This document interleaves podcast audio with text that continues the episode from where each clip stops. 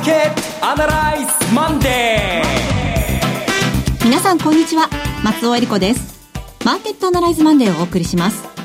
パーソナリティは金融ストラテジストの岡崎亮介さん。岡崎です。今日もよろしくお願いします。そして株式アナリストの鈴木和之さんです。おはようございます。鈴木和之です。よろしくお願いします。この番組はテレビ放送局の BS12-12 で毎週土曜昼の1時から放送中のマーケットアナライズプラスのラジオ版です。海外マーケット、東京株式市場の最新情報、具体的な投資戦略など耳寄り情報満載でお届けします。さて、今日午前7時58分頃、大阪府北部を震源とする地震があり、大阪府で最大震度6弱を観測しました。この地震による津波の心配はありません震度6弱を観測したのは大阪府の大阪市北区高槻市枚方市茨城市箕面市となっています。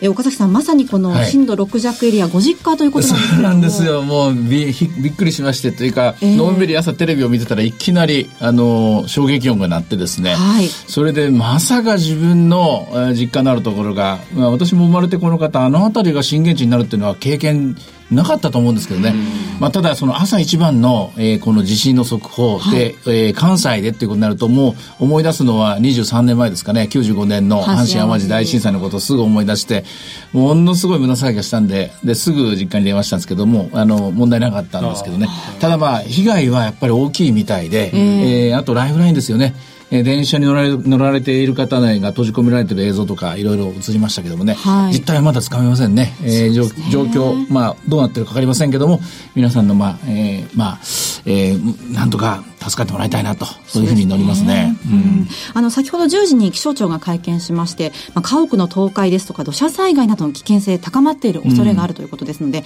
うん、あのお天気もね気になりますけれども、はい、大阪エリア明日夜から明後日にかけてまたちょっと一雨あるんじゃないかということですので、でうん、えー、皆さんくれぐれもご注意いただきたいと思います。まだ余震もね、はい、えー、気になりますからね。はい。えー、それでは今日も番組を進めていきましょう。この番組は株365の豊か商事の提供でお送りします。今週のストラテジー。このコーナーでは今週の展望についてお話しいただきます。えー、気を取り直して今日はですね、話さなきゃいけないことがたくさんあるんですよ。はい、というのは、この地震の話の前の段階なんですけども、あの、金曜日のニューヨークマーケットで、コモディティが急落したのご存知ですか、えー、っとね、原油だけがまあ報じられてる2.8%ぐらいの下落だったと思うんですけども、はい、金,、えー、金が2.3%、それから銀も4.5%だったかな、はい、あとはパラジウム、白金、えー、プレシャスメタルと言われてるものが全部落ちて、これは滅多にない現象なんですよ。で、背景にあるのは、ニュースとしては、例の貿易戦争ですね、アメリカから中国への制裁措置ですね、500億ドル、これに対してすぐカウンターをですね、中国もまたこれに受けて立つみたいな形なんですですけども、あの、早速マーケットがこれ、疲弊し始めてるというところです。あと、まあ、原油については、オペック総会が22日にありますからね、その思惑も働いたのかもしれません。で、問題はですね、この金曜日1日のコモディティマーケットのですね、虐殺事件。えだけではなくて、え実は先週1週間かけてアメリカのマーケットっていうのはじわっと下がって、じわっと、いや、若干です。ナスダックは上がってましたけどね。あと、ボラテリティ、ビックスも下がってという形になってまして、で、金利も若干下がってるんですよ。一週間で見ると。つまり、あの、景気に対して、いいぞ、いいぞ、小売りの統計もいいぞという統計がある中で、株式市場及び債券市場は全体的に、そろそろ息切れかなというような、そういうような景気に対しての懸念をマーケットが身をもって示している。なおかつ、ボラテリティが、株が下がりながらボラテリティが下がってるとというところを見ると、ダウで見たら2万5千ドル超えたところっていうのは、戻り高値いっぱいいっぱいなのかもしれないというムードを醸しています。はい。まあ、その中で今日の地震の話になってですね、さて今週はこれ困ったことになったなと。本当ならば、えー、その金曜日のマーケットがなければ、アメリカの利上げがすんなりと通って、で、金利の急上昇もなくて、株式市場堅調で、そしてドル円が111円に向かおうかという展開でしたから、今週はそういう意味では、えー、その金曜日、それから今日の事件がなければ、もう一度2万3000トライと。いう展開でお話しようかなと思ったんですが、ガラッと展開は変わりました。逆に日本株も2万3000円というのが戻り高値であった可能性が出てきましたね。えー、ダブルトップをつけた可能性が出てきた。むしろ下押し圧力が強くなっていく可能性。これを身構えておきたいなと。そういう一週間になりそうですね。はい。あの、確かに FOMC で、この、年内利上げ3回か4回かっていう、ずっとついた議論が、どうやら決着がついた一応今のところ残り2回する、つまり今年は4回やるぞということなんですが、しかしそれに対して金利は上がらず、むしろ下がったということ。はい、え株の方も、そんなに景気がいいのなら上がってきた、ここまでのペースを持続してもよかったんですが、どうしようかなということで、少し丸くですね、折り返した感じがありまして、つまり、金融市場があ見ている絵と FRB が見ている絵が違う。うん、で、なんでそんな後2回利上げするんだ、はい、なんで年4回に固執するんだ？ここのところの、えー、まあ、市場との対話というのがうまく噛み合ってないなっていう印象。これが強いですね、今回は。あの、先週は本当にいろんなイベントがありまして、えー、日銀の金融政策決定会合もありました。はいうん、日本の金融政策については日本が一周遅れか二週遅れになってしまいましたね。えー、と、まず FRB があと2回利上げをするという、かなり高派的なトーンで、はい、えー会見といいますかね、えー、FOMC が終わった後、ECB の方も、えー、年内に、えー、えー、っとですね、買い入れ、資産買い入れ予備は終了させるということ。で、ただし、えー、短期金利の、政策金利、マイナス金利のプラス方向を動かすのは来年の夏になるぞという、ゆっくりはしてるけども、アメリカに周回遅れ、もうちょっと遅れてるかもしれませんけれども、一応出口戦略のスタートを切ることになりました。その中で日銀だけはですね、出口戦略には全然まだ入れないというような、えそういうような様子見発言だったですね。ただ、その一方で日銀はこれまた日本らしいというと、というと怒られるかもしれませんが、えー、公式見解も出さずに、はい、えー、フォワードガイダンスも出さずに、ステルス、テーパリングと、まあみんな言ってますけども、ちょっとずつですけれども、短い方の金利をなんとか水面上に顔を出させようと、えー、買いオペの金額をコントロールしているように私は思います。うん、まだ、えー、10年、9年までかな、9年までの金利がやっとゼロ以上なんですけども、もうじき8年、7年、6年、5年までね、0%まで少しずつ上げてくるんじゃないかなと私は見てるんですけどね。ナスダックの上昇っていうのはどうでしょう？これは、あの、ある意味、中国とアメリカの通商戦争とは、我関せずという見方。うん、それから、アメリカファーストっていう流れの中で、えー、アメリカといえばどこですかって言ったら、昔と違って今じゃアップル、アマゾンですという、その4文字アルファベット、ね、ナスダック銘柄ですよという見方。それから、あの、とんでもないお金で、えー、こう、右へ左へとですね、買収合戦が行われるアメリカのダイナミズム、こういうものの受け皿として、えー、投資のまあ、昨日までやったことのなかった素人の方々が、まず最初にお金を入れる先としては、今、ナスダックなんでしょうね。ああ、なるほど。えー、わかりやすい銘柄として株を買いたいっつったら、ファングと呼ばれているグループにお金が入りやすい。はい。それを象徴して、ナスダック、並びにナスダックよりも、さらにもう一周早く動き出して、5月18日でしたかね、高値をつけた中アメリカ小型株なんていうのはね、アメリカファーストの受け皿になってますね。なるほど。他は全部そういう意味では、えー、何の悪いこともしてないのにですね、被害会社になってしまってるっていう世界のマーケットの要素になってますね。うん、まあ、ナスダックイコールテクノロジー、ハイテクというものも強いんですけど、ナスダックイコールバイオテクノロジーでもあるんですけどね。はい、今、あの、日本でもそうですが、バイオのところが少し、まあ、しっかりし始めてるところなんですが、あの、日本は、そのテクノロジーがじゃあ、アメリカのナスダックに連動していけるかというと、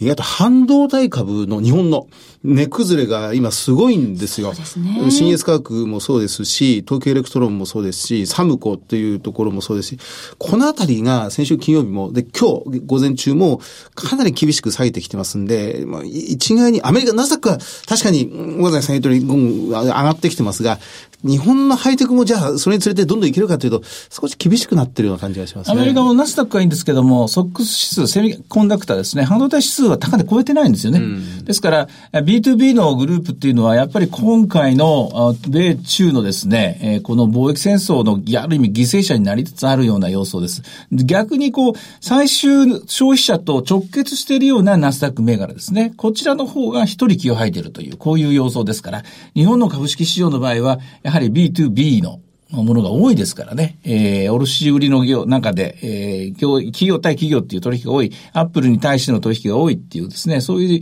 弱点を今、マーケットは疲れてる感じですね。となりますと、まあ確認ですけれども、半導体はもうちょっとブーム去ったかなという印象なんですか？そうですね。あの、半導体もテクノロジーであると同時に、はい、その、冒頭で岡崎さんが指摘された、その、金だとか、プラチナだとか、はい、あるいは原油だとかっていう大きな景気の波に一番翻弄されやすい、まあ、まさにシクリカルというか、コモディティの最たるもんなんですね。そのあたりが、その原油や金と同じように下げてるっていうところが、なんか少し気味が悪い感じがしますね。ざっと週末に調べたところ、そのコモディティがこれだけ一斉にせーので下がったというのは、うん、これはトランプ大統領の誕生してからですね、なかったことです。えー、過去1年半以上ですね、遡らないと一斉安というのはないですね。えー、一番新しいところで2016年の9月ぐらいにあって、えー、それ以降ずっと安定的にこの辺りのところは動いてたんですけども、このこれが崩れたので、まあ、おそらく、ファンドマネージャーといいますか、機関投資家の一部、こちらの方にウェイトをかけてたグループは、作戦の転換ですね。これを余儀なくされる一週間になりそうな、そんな気配ですね。うん、そういえば日本ですと、今週メルカリが、いよいよ、ええ、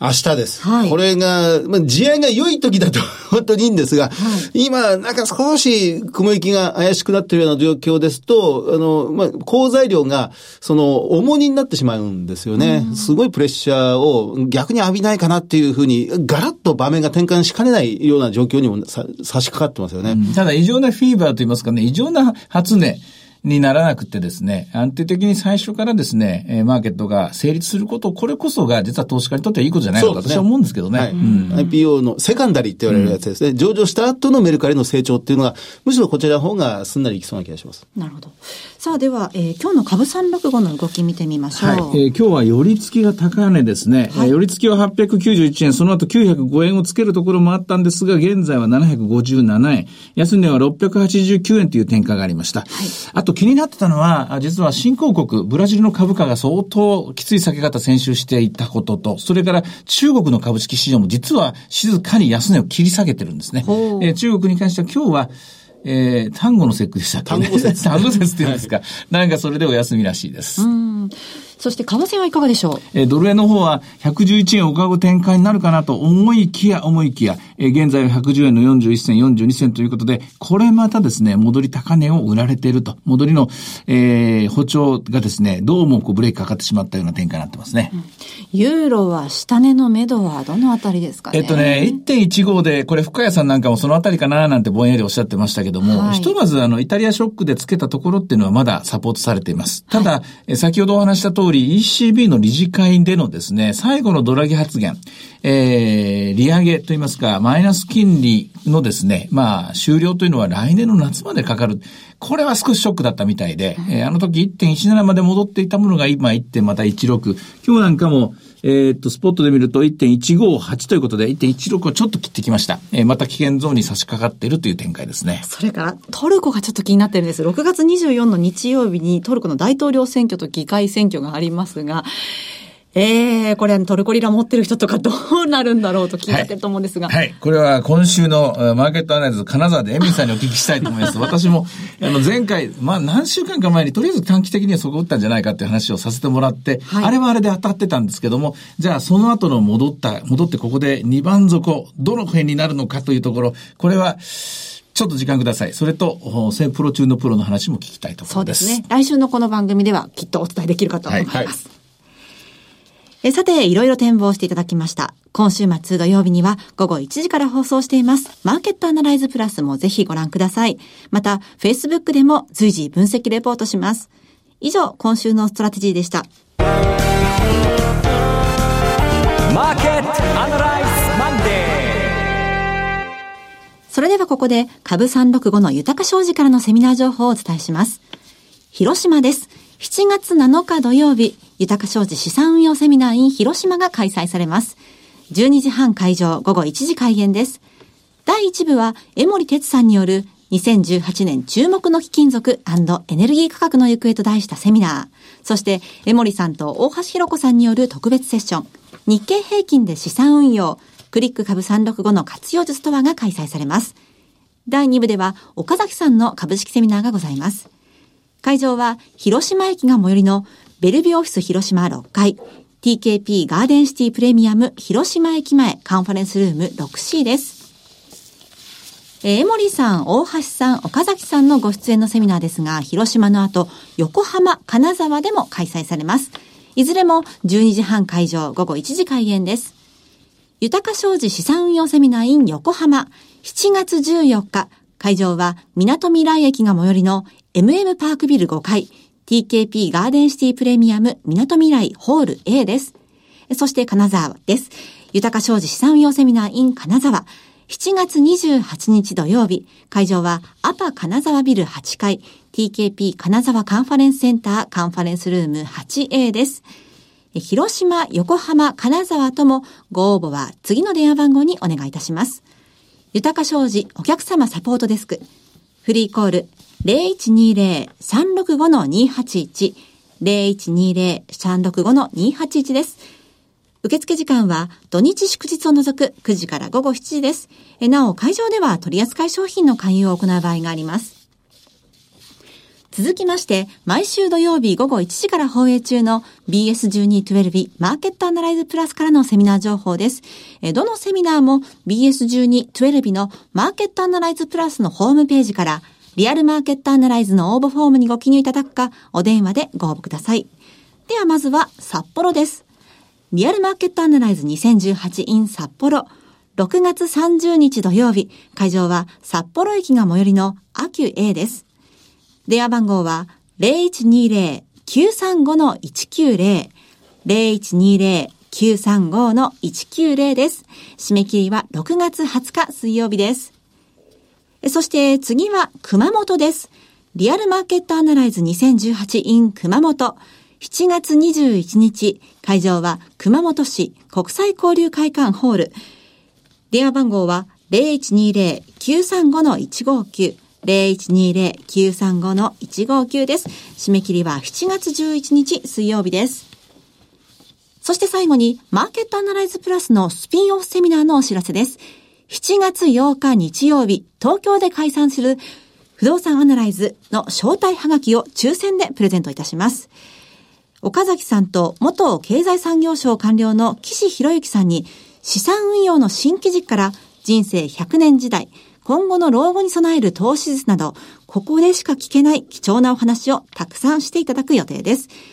番組ホームページからご応募いただくか、0120-935-199 0120-935-199で24時間受け付けております。締め切りは7月4日水曜日です。7月8日日曜日に東京で開催する不動産アナライズのご案内です。えー、皆様のご応募お待ちしております。なお、会場では取扱い商品の勧誘を行う場合があります。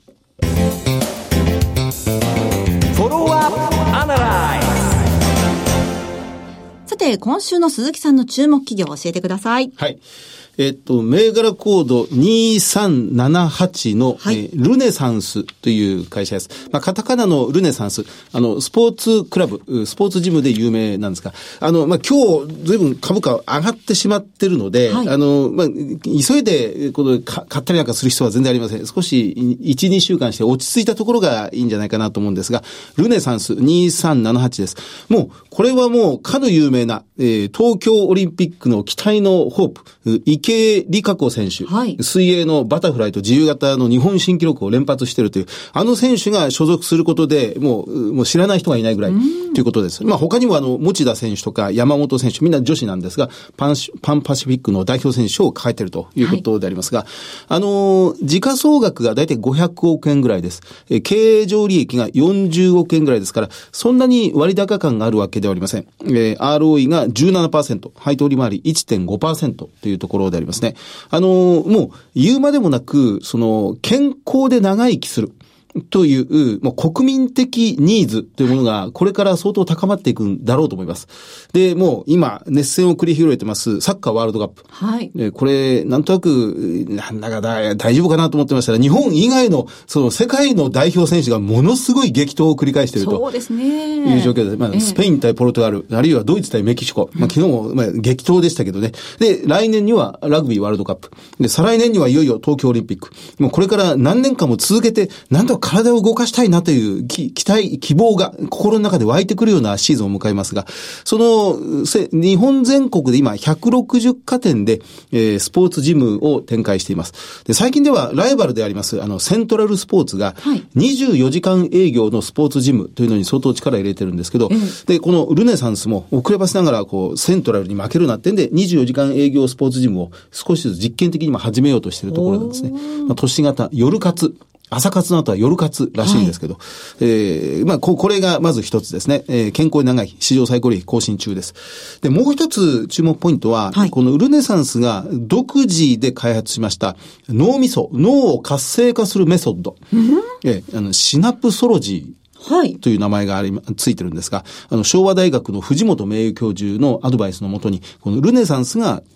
独自開発で今広めよう広めようとしているという、この、要は、健康で長生きするという時の一番健康でというのは、その肉体的な健康はもちろんなんですが、やっぱり脳みその健康なんですよね。なるほど。はい、認知症です。もう世界的に先進国が一様に抱えている問題がこの認知症対策でありまして、いかにそれを早い段階から、まあその予防医学の一つなんですけどね。ええ、その一つがこのシナプソロジーという新しいメソッドを、まあ提唱しています。まあ、まあ、簡単らしいんです。5分間、10分間ぐらいを、まあ、定期的に繰り返せばいいという、二つのことを同時に行う。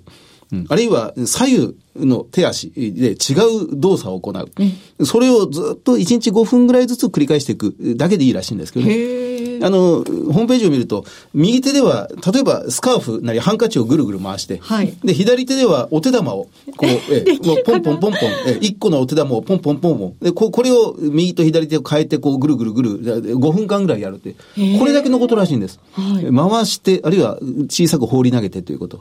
あるいは私と、え、あの、松尾さんがじゃんけんをします。はい。グーは10点、チョキは20点、パーは50点。さあ、じゃんけんぽん。合計何点だっていうのをすぐこう、え早く答え合うっていう。なかなか、すでに難しいですすでに難しい。はい。これを、こんな簡単なことを、その、え藤本先生のアドバイスのもとで、シナプソロジーというのを開発して、これを企業であったり、あるいはお子さんの学童であったり、はい、それからフィットネス、アスリートっていうトップ選手に対しても、これも今提案しているというのが、このルネサンスという企業が行っている活動なんですよね。日本はあの高齢化にかけては世界の先進国といいますか、はい、だから日本でもしこう高齢化に対してのビジネスが成功すれば、それを世界にということもできますし、できます。可能性も多いですよね。この課題が満載されている日本は、うん、課題を解決する能力も実は満載されているということが少しずつ見直されてきているようなところもありますよね。岡崎さん、できますか？シナプソロジー。昔ね、なんか、右手で2拍子、左手で3拍子ってなんか、やったことないですかねありました。こうやってこう、こういうやつ右手で三角形を書き、左手で四角形を書四角形を書いたりとか。ああ、ああいうことなんだと。あと、松尾さんなんかピアノ弾くから右手と左手別々に。あ、できますね。動かせるでしょ。あれも最初難しいのと、一番すごいのはドラムですよね。右手と右足、左足と、ね、あの、4つバタバタに別のリズムをこう、やるっていうやつですからね。そうですよね。ああいうのっていいんだなっていいんですね。はい。うんなんかやりようによっては、あの一応体を使うことばかりが、はい、なんかそういうスポーツジムの仕事に思えてきたんですけどもそうやってみるともっとなんかシンクロしていくような例えば音楽をするとかあるいは踊りをするとかなんか広がっていくのかもしれないなとふと思いました。そうですね。いや本当いろんな銘柄がありますね。ありますね。はい。さて、マーケットアナライズマンデー、そろそろお別れの時間です。ここまでのお話は、岡崎亮介と、関和之と、そして松尾恵里子でお送りしました。それでは今日はこの辺で失礼いたします。さよなら。この番組は、株365の豊か商事の提供でお送りしました。正午からは予定を変更して、近畿地方で発生した最大震度6弱の地震に関するニュースをまとめてお送りいたします。コマーシャルを挟んで緊急報道番組です。